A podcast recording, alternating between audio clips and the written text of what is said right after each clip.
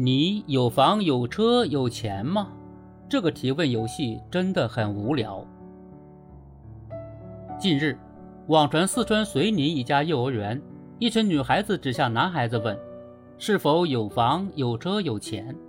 男孩子们则回答：“我爸有。”女孩子们追问男孩：“你有什么？”男孩子们答：“我有我爸。”该视频引发争议。六月十九日。遂宁市教育和体育局基础教育科工作人员回应称，正在对网传信息排查核实。据报道，网络上有许多幼儿园都发布了此类模仿视频。有网友认为此类视频价值观不对，内容令人反感，幼儿园老师不该引导小朋友去拍摄。还有网友认为这只是一个搞笑段子，孩子们单纯只是觉得好玩。部分网友不应去较真，问对方是否有房有车有钱这样的问题很常见，但即便放在成人的社交场景中，类似的提问都显得很不礼貌，既庸俗又显得情商很低。就像过节时问一个人月薪多少，只会让人反感。这类隐私问题是社交中的红线，不要轻易去触碰。引导孩子提这样的问题，当然会受到批评。很简单，既然在成人世界中提这样的问题都不礼貌，那么孩子提这样的问题，同样也会让人感觉不适，甚至这种不适感会更强烈。从孩子长远成长的角度看，他们这个阶段更需要保持童真，而不是学习成人的思维方式。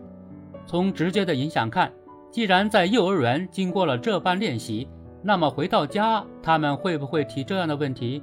如果提这样的问题，你是不是会觉得很糟糕？我不知道尚未做父母的人会怎么想，觉得好笑。但作为家长，如果孩子提出这样的问题，尤其是向陌生人提出这样的问题，我会为此感到羞愧。有人说，这就是一个小孩子的角色扮演游戏，不必太认真。的确。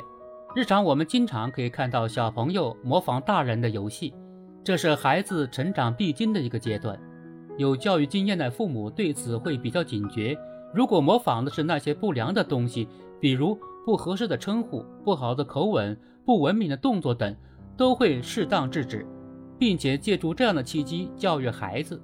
显然，即便是角色扮演游戏，也应该适当引导。成人世界中有很多健康的东西，比如工作、阅读、娱乐等场景，完全可以供学生模仿。你不能不做选择，就把成人的东西往孩子身上塞。好的教育要尽力避免孩子提是否有房有车有钱这样的问题，但现实中可能很难完全避免，因为实事求是地说，孩子早晚都会出现类似的困惑。可能提问的方式和对象会有差别，但问题的本质差不多。对于家长而言，要思考的是，当孩子提这样的问题，你该怎么应对？随着孩子的成长，他们会提出一些敏感的问题，比如孩子发现别的家庭有汽车或者有大房子，而自己家没有，他就会感到疑惑。还有，孩子看见别的小孩有好吃的零食。或者有趣的玩具也会有情绪，甚至责怪父母。他们对于财富，对那种可能是生来就有的命运的差异，往往会感到不解，甚至沮丧。我记得有学者曾经提到，这个时候应该告诉孩子真相，即人与人之间本来就有差别。有的人家庭条件好，有的人长得好看，而有的家庭生活拮据，要为生计奔波。有的人生来平庸，这是很正常的。当然，为了鼓励孩子，家长通常要引导孩子悦纳这种差别。